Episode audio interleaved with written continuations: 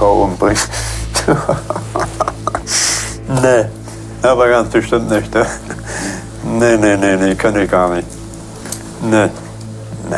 Ein Fehlurteil, ein gewaltiger Justizirrtum. Ich habe die Nacht noch erfahren, dass Carmen nicht nach Hause gekommen ist, weil man bei uns angerufen hat, ob ich wüsste, wo Carmen war. Und da war gleich so ein komisches Gefühl da, weil wir wussten an sich alle, da muss was passiert sein.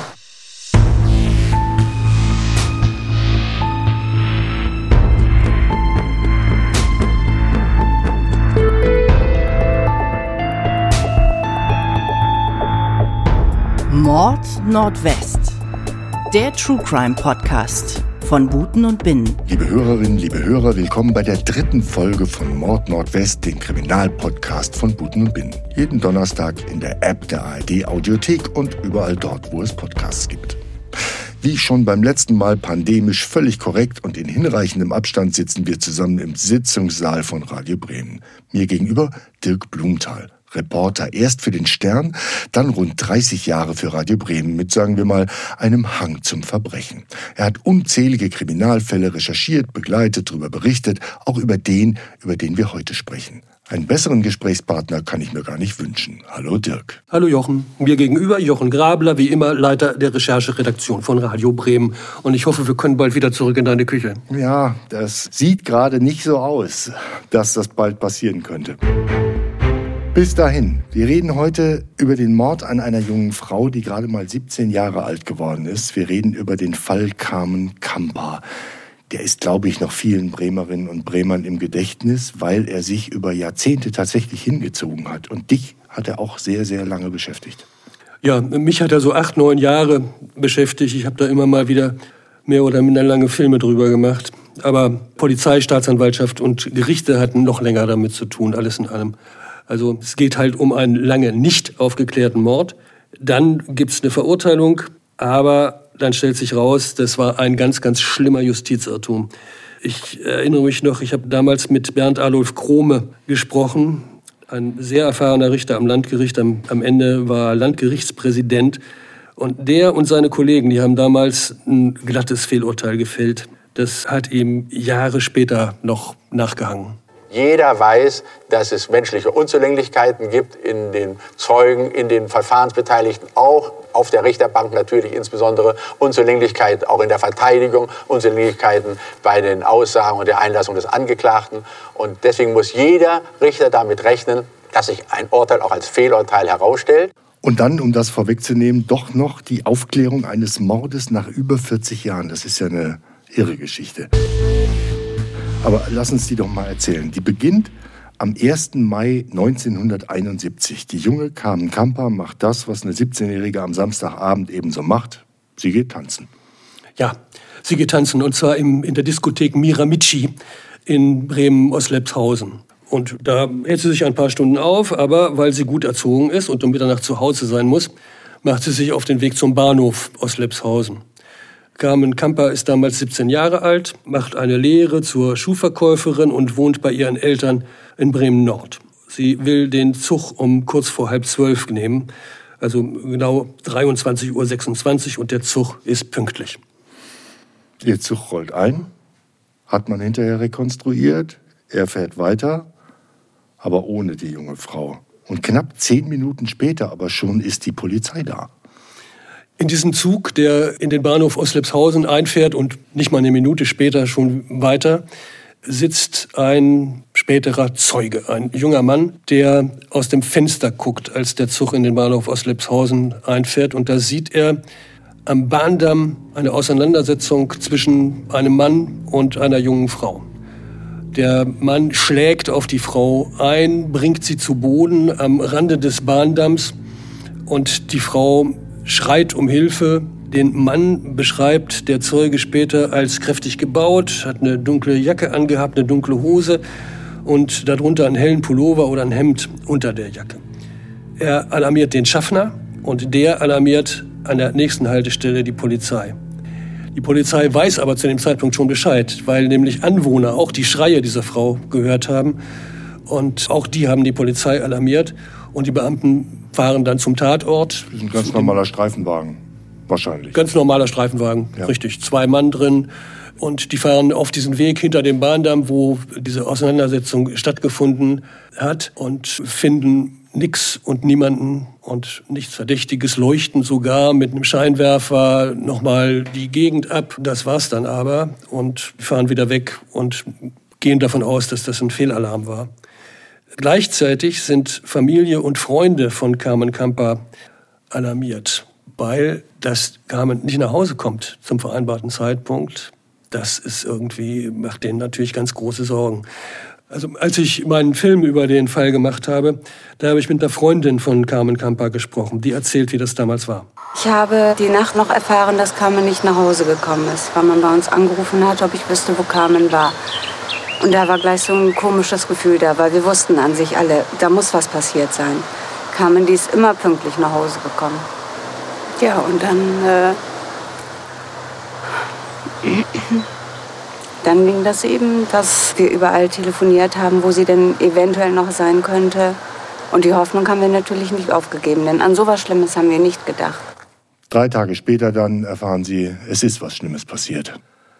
Ja, etwa 100 Meter entfernt von dem Ort, wo diese Auseinandersetzung beobachtet worden ist, wird Carmen Campas Leiche gefunden auf einem Brachgelände da ist ein bisschen Gebüsch drumherum und so, ist nicht so ohne weiteres einsehbar. Sie wird auch ganz zufällig gefunden. Aus dem nahegelegenen Gefängnis waren nämlich zwei Leute, zwei Gefangene ausgebrochen. Und Polizeibeamte haben nach diesen Ausgebrochenen gesucht und haben dabei Carmen Campas Leiche gefunden. Es wird später festgestellt, sie ist vergewaltigt worden, sie ist gewürgt worden, sie ist mehrmals in die Brust gestochen worden. Ob das Würgen oder die Stiche am Ende tödlich gewesen sind, das äh, kann der Gerichtsmediziner am Ende nicht sagen. So, und jetzt greife ich mal vor. Der Fall macht bundesweit Schlagzeilen. Die Polizei arbeitet, produziert meterweise Ermittlungsakten. Ein Staatsanwalt tritt bei Aktenzeichen XY auf und dann wird ein Täter präsentiert, Otto Becker. Er wird verhaftet, kommt zur Anklage, zum Prozess, zur Verurteilung. Otto Becker sitzt anderthalb Jahre im Knast, bis sich dann herausstellt, er war es nicht. Ein Fehlurteil, ein gewaltiger Justizirrtum. Wie ist Otto Becker in diese Mühle geraten? Also man muss sagen, die Polizei hat in diesem Fall intensivst ermittelt, wirklich intensivst. Die haben sich jede Mühe gegeben, die sind jeder Spur nachgegangen, die sich angeboten hat. Es gab jede Menge Verdächtige, acht Festnahmen und sie kommen aber letzten Endes nicht zu einem befriedigenden Ergebnis. Also es ist niemand so verdächtig, dass man ihn anklagen könnte oder auch nur in Haft nehmen könnte.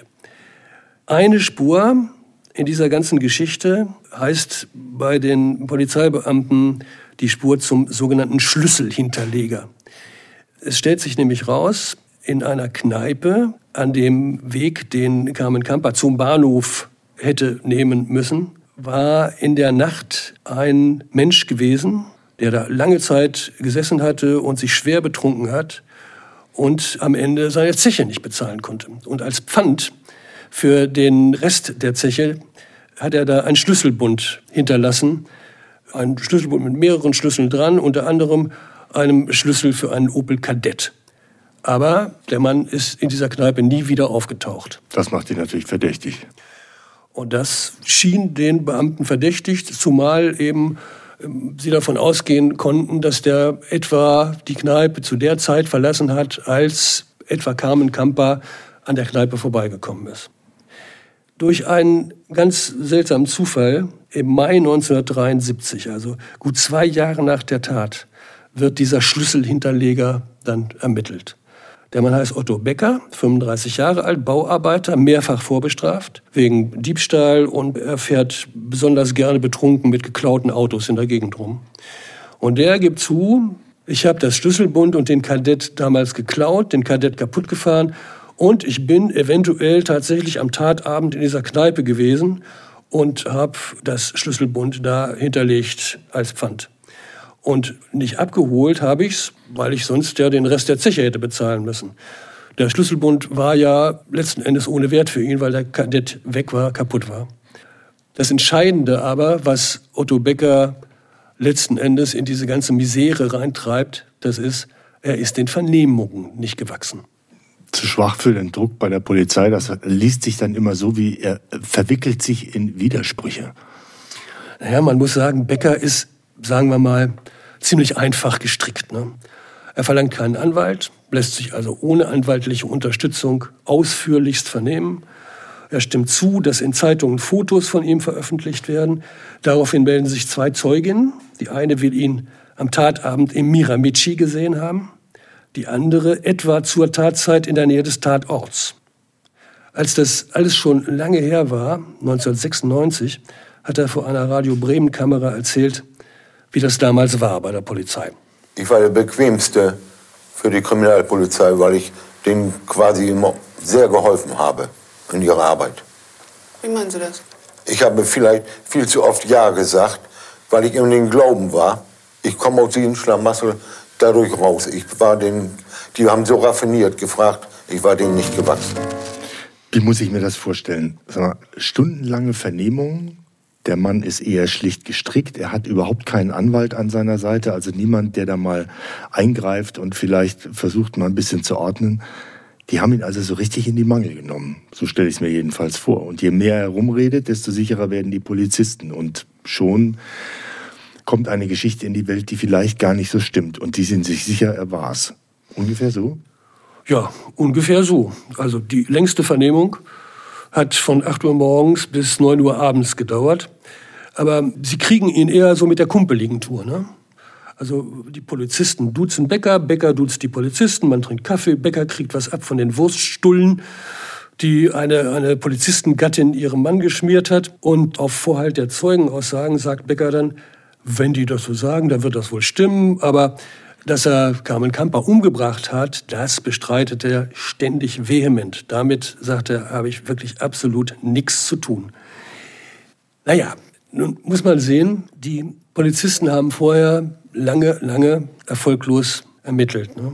Die hatten die Hoffnung fast aufgegeben und dann kommt so ein Verdächtiger und da möchte man vielleicht schon, dass man dem das jetzt auch nachweisen kann, dass der der Schuldige ist. Und man muss sagen, die Ermittler haben zum Beispiel darüber hinweggesehen, dass die Zeugenaussagen, die Becker zu belasten scheinen, sich zum Teil massiv widersprechen und mit anderen Ermittlungsergebnissen unvereinbar sind. Also wie soll er zum Beispiel im Miramichi gewesen sein, wenn er gleichzeitig doch in dieser besagten Kneipe gesessen und sich betrunken haben soll. Das nur als ein Beispiel. Das heißt, man sieht, was man sehen will, man hört, was man hören will, weil der Druck so groß ist, endlich mal zu einem Ermittlungsergebnis zu kommen. Ungefähr so, ne? Je sicherer die Vernehmer werden, desto mehr Widersprüche fallen unter den Tisch. Ich habe mich jedenfalls sehr gewundert. Alle Beteiligten wussten, Becker ist homosexuell. Ja, tatsächlich, das ist so.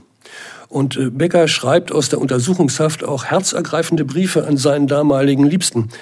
Äh, den habe ich auch getroffen für den Film und der hat mir aus Otto Beckers Briefen vorgelesen. Mein lieber Schatz, lass den Kopf nicht hängen. Ich war das nicht. Ja, das hat er mir auch gesagt. Persönlich. Denn ich kann sowas gar nicht fertigbringen. Es ist alles ein Irrtum. Und ich könnte sowieso nichts mit einem Mädchen haben. Aber das weißt du ja selber. Johnny, ich liebe dich und das kann mir keiner nehmen. Recht herzliche Grüße und auch Küsse, dein dich liebender Otto. Sag mal, gibt es das, ein Homosexueller, der eine junge Frau vergewaltigt, ist das nicht eigentlich was, wo die Polizei sofort hätte sagen müssen, das kann nicht sein? Also, sowas ist zumindest höchst selten. Ich habe von einer derartigen Sache nie gehört in meiner langen Kriminalreporterlaufbahn. Aber von Polizei und Staatsanwaltschaft ist das seinerzeit einfach beiseite geschoben worden. Ne?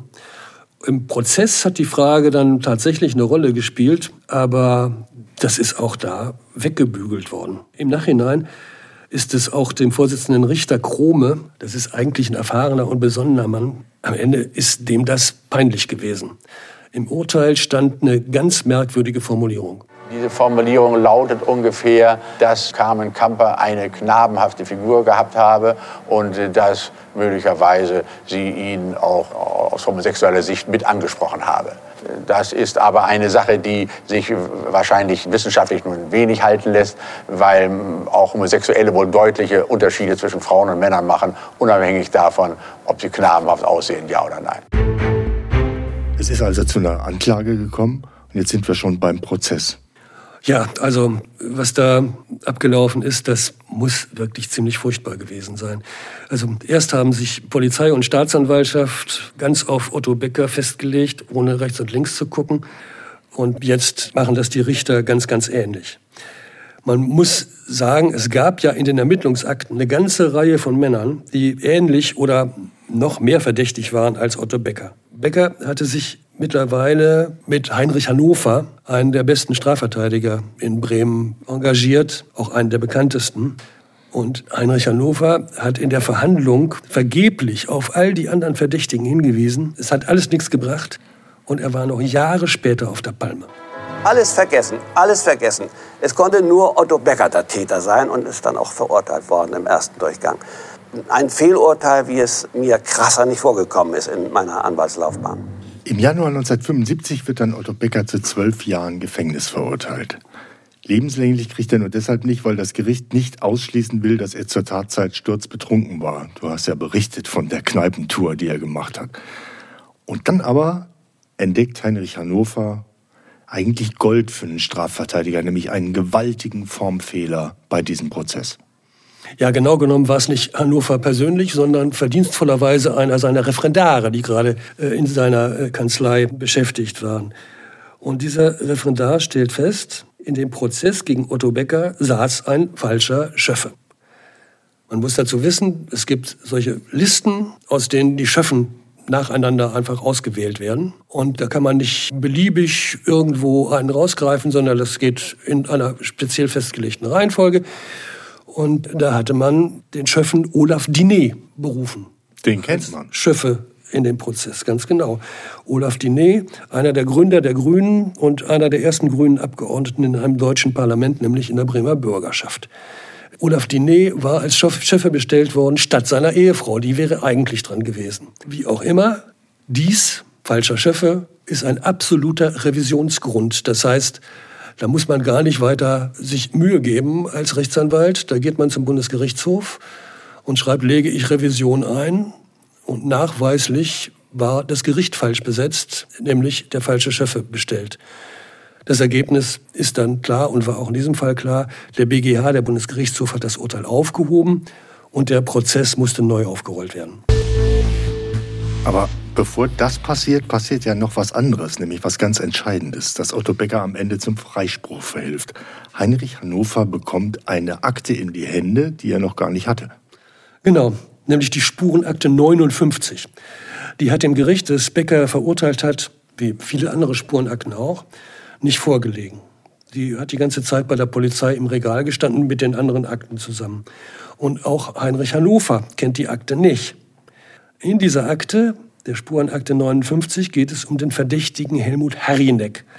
Kellner, zur Tatzeit 36 Jahre alt und mehrfach vorbestraft wegen Diebstahl und Betrug. Das ist einer der Leute, die mindestens so verdächtig sind wie Otto Becker. Wieso ist er verdächtig? Er war nachweislich unter anderem in der Tatnacht im Miramichi. Er trug da einen dunklen Anzug und ein weißes Hemd. Und er entspricht auch sonst in etwa der Beschreibung des Zeugen aus dem Zug. Über den Kampf am Bahndamm. Genau. Ein anderer Zeuge sagt aus, Harinek hätte ihm erzählt, er wäre Carmen Kamper in der Tatnacht zum Bahnhof nachgegangen. Und dann leugnet Harinek zuerst ein Springmesser mit so einer schmalen Klinge besessen zu haben, das der, der Tatwaffe entspricht. Und als ihm das Gegenteil bewiesen wird, dass er nämlich so ein Springmesser hatte, da behauptet er, ich habe das Messer an einen unbekannten Mann verkauft irgendwo in Süddeutschland. Nein, nicht irgendwo in Rosenheim genau. Außerdem hat er kein Alibi für die Tatzeit und er wird bei dem Versuch ertappt, sich ein falsches Alibi zu besorgen. Und das ist eine Akte, die nicht vorgelegt wurde, weil man dringend Otto Becker als Tatverdächtigen und als möglichen Angeklagten präsentieren wollte. Naja, das ist eine Unterstellung, was du da jetzt sagst. Das würde ich so nicht unterschreiben. Man kann das vermuten, man kann aber auch vermuten, dass man da bei Polizei und oder Staatsanwaltschaft einfach ein bisschen schlampig gewesen ist. Also klar ist, diese Akte hätte dem Gericht vorgelegt werden müssen. Aber wie ist Hannover da dran gekommen, wenn die im Polizeipräsidium im Schrank stand? Hannover hat darüber, auch mir gegenüber damals noch, immer eine Geschichte erzählt, die sehr, sehr kompliziert und eigentlich auch ziemlich abwegig ist. Ein Kollege hätte bei einer privaten Feier ein Gespräch am Nebentisch mitgehört und da sei über eine Akte geredet worden, in der wilde Dinge drin standen und so. Ist alles Quatsch. Ne? Wer kennt sie nicht die Geschichte, man ist bei der Party und es wird über Kriminalfälle und äh, nicht vorgelegte Akten gesprochen. ja, also es war alles Unfug. Hannover wollte mit dieser Geschichte jemanden schützen.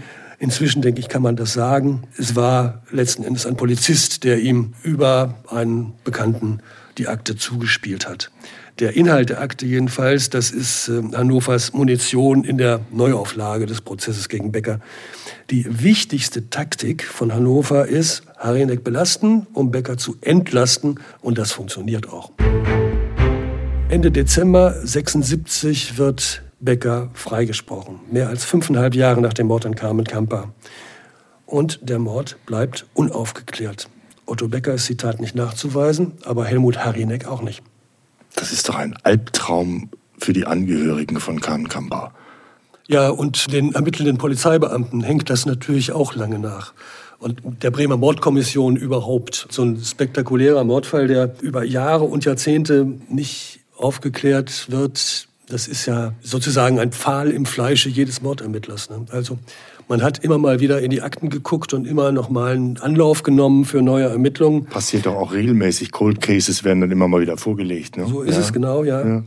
Und kurz nach der Jahrtausendwende hat dann zum Beispiel Axel Petermann von der Kripo nochmal einen Anlauf unternommen. Axel Petermann kennt man mittlerweile als Buchautor, Sachbücher über unter anderem auch Bremer Kriminalfälle. Der Profiler Petermann. So ist es ja.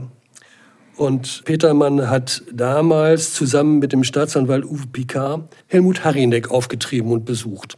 Und Harinek hat übrigens auch mit mir geredet. Ich habe Jahre Ruhe gehabt und plötzlich kommt hier der Staatsanwalt hier an. Ich sage, ja, das weiß ich, mir bekannt, dass du was nicht verjährt. Ne? Aber die ganze Zeit nicht mehr drüber nachgedacht und gar nichts. Ne? Was wollten die, als die hier ankamen, Staatsanwalt? Ja, mal wieder fragen und so. Dann hier ganz zuletzt äh, Speichelprobe. Ne? Ich sage, können Sie gerne haben, ich habe nichts zu bergen. Ne? Habe ich freiwillig abgegeben. Ne? Und ich habe Verweigerung genommen. Warum? Was soll ich machen? Das ist auch wieder ein Minus gewesen. Ne? Ich sage, nee, Sie können Sie gleich haben. Ne? Was ich gemacht. Ne? Und ich habe Harinek natürlich auch gefragt, ob er Carmen Kamper umgebracht hat. Na, die Antwort kann man sich vorstellen, die war wenig überraschend. Ich eine Frau umbringen. nee, aber ganz bestimmt nicht. Ne? Nee, nee, nee, nee, kann ich gar nicht. Nee, nee. Das müssen wir, glaube ich, erklären. Petermann nimmt eine Speichelprobe bei Harinek, weil es nämlich für die Ermittlungen unterdessen einen Riesenfortschritt gegeben hat. Ja, Seit 1990, seit einem Grundsatzurteil des Bundesgerichtshofes, sind genetische Spuren im Gerichtsverfahren als Beweismittel anerkannt. Wir kennen das mittlerweile in aller Munde, DNA-Beweis, nicht? Völlig klar. Und seit 1990 hatten natürlich Kriminalermittler dann immer große Hoffnungen, in vielen ungeklärten Fällen nun doch noch den Durchbruch zu schaffen. In diversen Fällen ist das ja auch gelungen. Und nun haben Petermann und Picard eben genau die Hoffnung, dass sie mit Hilfe der Speichelprobe von Harinek den Fall Carmen Kamper noch lösen können, weil an der Leiche von Carmen Kamper beziehungsweise an ihrer Kleidung sind damals größere Mengen Sperma gesichert worden. Womit wir an einem besonders bizarren Punkt wären in diesem Fall, denn im Fall Carmen Kamper kommen sie damit nicht weiter. Ich habe gelesen, dass alle Spuren in diesem Fall längst, und zwar hochoffiziell, vernichtet worden sind. Ehrlich gesagt, als ich das gelesen habe, habe ich mir den Kopf gefasst. Ja, mit Recht. Genau im Jahr 1990, also in dem Jahr, als der Bundesgerichtshof dieses Grundsatzurteil über DNA-Spuren gefällt hat, genau im Jahr 1990 hat ein Staatsanwalt die Beweismittel vernichten lassen, per Verfügung. Und das waren Beweismittel eben in einem ungeklärten Mordfall. Und Mord verjährt ja nicht, wie wir alle wissen. Und wegen dieses BGH-Urteils seiner Zeit war das Thema DNA natürlich in aller Munde, besonders unter Juristen. Wie gesagt, es gab ja Spermaspuren an Carmen Kampas Kleidung.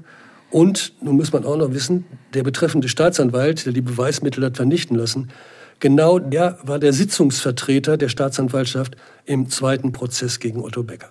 Gibt es dafür eine irgendwie nachvollziehbare Erklärung, warum der diese Spuren hat vernichten lassen? War es zu voll in der Asservatenkammer? Nein, überhaupt nicht. Also ich habe diesen betreffenden Staatsanwalt seinerzeit auch vor die Kamera gekriegt und habe ihn danach gefragt und habe gesagt, wie konnten Sie das tun? Wie ging das? Sie wussten doch, dass es DNA-Spuren gab im Fall Carmen Kamper. Sie waren doch der Sitzungsvertreter. Hat er mir gesagt, ach, da gab es DNA-Spuren, davon weiß ich gar nichts. Ich sage, wieso? Sie haben doch die Akten gekannt als Sitzungsvertreter der Staatsanwaltschaft. Worauf der mir allen Ernstes gesagt hat, ach, wissen Sie, die Akten, die haben mich damals nicht wirklich interessiert. Ich bin eher in den Prozess reingegangen, wie ich das oft gemacht habe, und habe mich vom Gang der Hauptverhandlung eben in die Sache einführen lassen und habe mir meine Meinung da gebildet. Das muss man mal für eine Sekunde stehen lassen. Und dann weiter im Text. Aber auch das, wie furchtbar für die Angehörigen. Die Akte ist zu. Jetzt ist überhaupt keine Chance mehr, irgendeinen Tatverdächtigen zu kriegen. 2001 stirbt dann Otto Becker, 2005 Helmut Harinek, 2011 aber, jetzt sind 40 Jahre seit dem Mord vergangen, nehmen Staatsanwalt Uwe Picard und zwei Beamte von der Mordkommission nochmal einen neuen Anlauf. Ja, also 40 Jahre nach dem Mord. Ne? Der ja. Mord hat sich gejährt. Das war dann irgendwie auch ein bisschen der Anlass, der Picard auf die Idee gebracht hat, jetzt sich da nochmal reinzuknien. Also Picard und die beiden Beamten wälzen Akten, vernehmen noch lebende Zeugen und stolpern dabei besonders über einen Verdächtigen, den Wachmann und früheren Schlachter Hermann R. Und den hatte die Polizei schon ganz früh am Wickel. Wieso das denn? Der Mann war Nachtwächter. Nachtwächter einer Wach- und Schließgesellschaft. Wach- und Schließgesellschaft, ne? die überall so rumfahren Art, und dann genau. ihre Schlüssel in die Schlösser drücken, damit sie dort gewesen sind, um das zu beweisen. Hm. Und der war in der Tatnacht in Oslepshausen mit einem Moped unterwegs und ist so die einzelnen Stationen angefahren und hat da seine Stechuhr betätigt. Also Firmen, Läden und so weiter und so weiter. Und seine Tour hat ihn auch in die Nähe des Tatorts geführt. Nun muss man auch noch wissen, kurz nach der Tat war ein Mopedfahrer aus Richtung Tatort kommend beobachtet worden. Und die Beschreibung passte richtig gut auf Hermann R. Dazu kommt noch, in der Nähe des Tatorts ist ein Taschentuch gefunden worden. Die Ehefrau von Hermann R. hat es als seines identifiziert. Sie hat sogar noch gesagt, ja, ja, ich bin ganz sicher, das gehört ihm. Das habe ich nämlich mal geflickt, das sieht man da noch an der einen Stelle. Ne? Hermann R. ist äh, mehrfach vernommen worden, ist kurzfristig auch mal festgenommen worden, aber letzten Endes auf freien Fuß gesetzt worden, zumal auch seine Ehefrau gesagt hat, nein, das ist so ein friedfertiger Mensch, also dass der äh, einer jungen Frau was tut, die gar vergewaltigt oder sowas, das kann ich mir überhaupt nicht vorstellen. So, das hat man ja öfter, dass Ehefrauen, Angehörige irgendwelche Aussagen machen, die Beschuldigte entlasten. Wo sich hinterher herausstellt, na ja, die verwandtschaftliche, die familiäre Beziehung hat dann ein bisschen die Wahrheit übertüncht. War es in dem Fall auch so? Genau so war es in diesem Fall. Also Uwe Picard und die beiden Kriminalbeamten, die sich nun wieder in die Ermittlungen stürzen, vernehmen unter anderem eben auch die Ehefrau neu. Und die sagt jetzt was ganz anderes als damals. Sie sagt nämlich, doch, ich traue meinem damaligen Ehemann, inzwischen ist sie von ihm geschieden worden und der Ehemann ist auch verstorben, die Tat doch zu. Der Mann war sexbesessen, der war gewalttätig, der hat mich damals drei bis viermal die Woche vergewaltigt und ich habe ihn nur wegen unserer vier Kinder nicht verlassen. Ja, aber was nützt das alles? Hermann R., du hast es eben gesagt, ist schon 2003 gestorben. Wir sind jetzt 2011. Die Asservate sind alle vernichtet schon seit sehr langer Zeit. Wie will man das noch nachweisen, dass der das wirklich war? Es stellt sich raus, die Asservate sind nicht alle vernichtet. Also, Axel Petermann hatte seinerzeit diverse Institute angeschrieben, bei denen Beweismaterial in Sachen Carmen Kamper untersucht worden war. Und tatsächlich am Ende finden sich beim BKA, beim Bundeskriminalamt, noch Haare, die an Carmen Kampers Kleidung gesichert worden sind. Diese Haare liegen mittlerweile, als Picard und seine Mitstreiter neu ermitteln, in einem auf Haaranalysen spezialisierten Institut in Mainz. Und die Spezialisten schaffen es, DNA aus einigen Haaren zu isolieren. Allerdings nur sogenannte mitochondriale DNA. Mitochondriale DNA. Was ist ja. das? Die ist viel weniger einzigartig als die normale DNA aus dem Zellkern. Man muss wissen, Mitochondrien sind Teile der Zelle, die außerhalb des Zellkerns liegen, sind sozusagen die Kraftwerke der Zelle, die sorgen für den Stoffwechsel. Und diese Mitochondrien haben eine eigene DNA, die mit der Zellkern-DNA nichts zu tun hat. Und sie wird ganz anders vererbt, nämlich nur von Frauen auf ihre Kinder. Also deine Mutter und deine Großmutter und deine Urgroßmutter haben alle dieselbe mitochondriale DNA und du hast dieselbe mitochondriale DNA. Du vererbst sie aber nicht weiter, sondern deine Frau vererbt ihre mitochondriale DNA an ihre Kinder. Was man daraus schließen kann, mitochondriale DNA ist nicht so einzigartig wie Zellkern-DNA, sondern es gibt immer eine ganze Menge Leute, die exakt dieselbe mitochondriale DNA haben. Das heißt aber, man hat diese, ich muss es nochmal nachgucken, mitochondriale DNA, du sprichst das so flüssig aus, mitochondriale DNA isoliert von den Haaren den letzten verbliebenen, nicht vernichteten Haaren sozusagen vom Tatort, kriegt man darüber was raus? Wenn die nicht so spezifisch ist wie eine richtige DNA, sage ich mal? Naja, im Zusammenspiel mit anderen Beweismitteln hat das natürlich durchaus einen Beweiswert. Wenn auch bei weitem nicht einen so großen wie bei Zellkern-DNA. Also mitochondriale DNA liefert keinen sogenannten genetischen Fingerabdruck. Trotzdem, im August 2011 am Ende sagt der ermittelnde Staatsanwalt Uwe Picard Folgendes. Eine Angehörige des Wachmanns R., eine Schwester, hat dann eine DNA-Probe zur Verfügung gestellt und die Analyse dieser DNA-Probe hat eine Übereinstimmung mit einem der Haare von der Kleidung von Carmen Kamper ergeben, so dass wir davon ausgehen, dass das Haar das dort an der Kleidung vorgefunden worden war, dann auch das Haar von Hermann R. sein muss. Und wenn es das Haar von Hermann R. ist, dann ist Hermann R. unter Berücksichtigung der übrigen Beweise und Indizien auch der Mörder von Kamper. Aufgeklärt mehr als 40 Jahre nach der Tat. Nach jahrelangen Ermittlungen, zwei Hauptverdächtigen, zwei großen Prozessen, einem haarsträubenden Justizirrtum, hast du eigentlich irgendeinen Fall mit einem solchen Ausmaß von Irrung und Wirrung in Erinnerung wie der von Carmen Kamper? Nein, das ist mir in all den Jahren so nicht nochmal untergekommen. Und genau genommen muss man natürlich sagen, so richtig entwirrt ist der Fall Carmen Kamper ja eigentlich immer noch nicht. Hermann R. ist ja nicht, in Wirklichkeit nicht überführt. Ne? Man muss sagen, die Verdachtsmomente gegen ihn sind massiv. Sie würden sicherlich reichen, um ihn vor Gericht zu stellen. Nur ist zumindest nicht auszuschließen, dass ein richtig guter Anwalt, so einer wie Heinrich Hannover zum Beispiel, einen Freispruch erstreiten könnte. Aber Hermann R. ist ja tot. Der kann nicht mehr vor Gericht gestellt werden. Akte zu, auch für heute. Das war die dritte Folge von Mord Nordwest, dem Kriminalpodcast von Buten und Binnen. Und wie immer ein Podcast-Tipp von mir. Dieses Mal von Du sollst nicht, wie die zehn Gebote unser Leben bestimmen. Ein Podcast von Bremen 2. Gemeinsam mit der Kriminalpsychologin Lydia Benecke und der Theologin Margot Käßmann hinterfragt Host Jens Becker, welche der zehn Gebote noch aktuell sind und trifft Menschen, die zu weit gegangen sind. Mörder, Lügner, Bankräuber und Menschen, die die Gebote in Frage stellen. Unbedingt reinhören. Und wo Sie auch unbedingt reinhören sollten, ist nächsten Donnerstag in unserem Podcast Mord Nordwest, hier in der App der ARD Audiothek. In der nächsten Folge geht es um einen Fall, bei dem es reines Glück war, dass es keine Toten gegeben hat. Chicago in Bremen, wenn man so will. Die Schießerei auf der Diskomeile. Bis dahin, danke Dirk.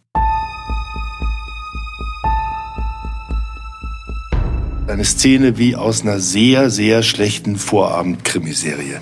Eine Schießerei auf offener Straße mitten in Bremen. Aus dieser Personengruppe heraus wurde dann in die Diskothek hineingeschossen und aus der Diskothek heraus soll das Feuer erwidert worden sein. Die Polizei ist damals davon ausgegangen, dass da mindestens 30 Schüsse abgefeuert worden sind. Warum dieses Ausmaß von Gewalt? Mord Nordwest. Ein Podcast von Buten und Binnen.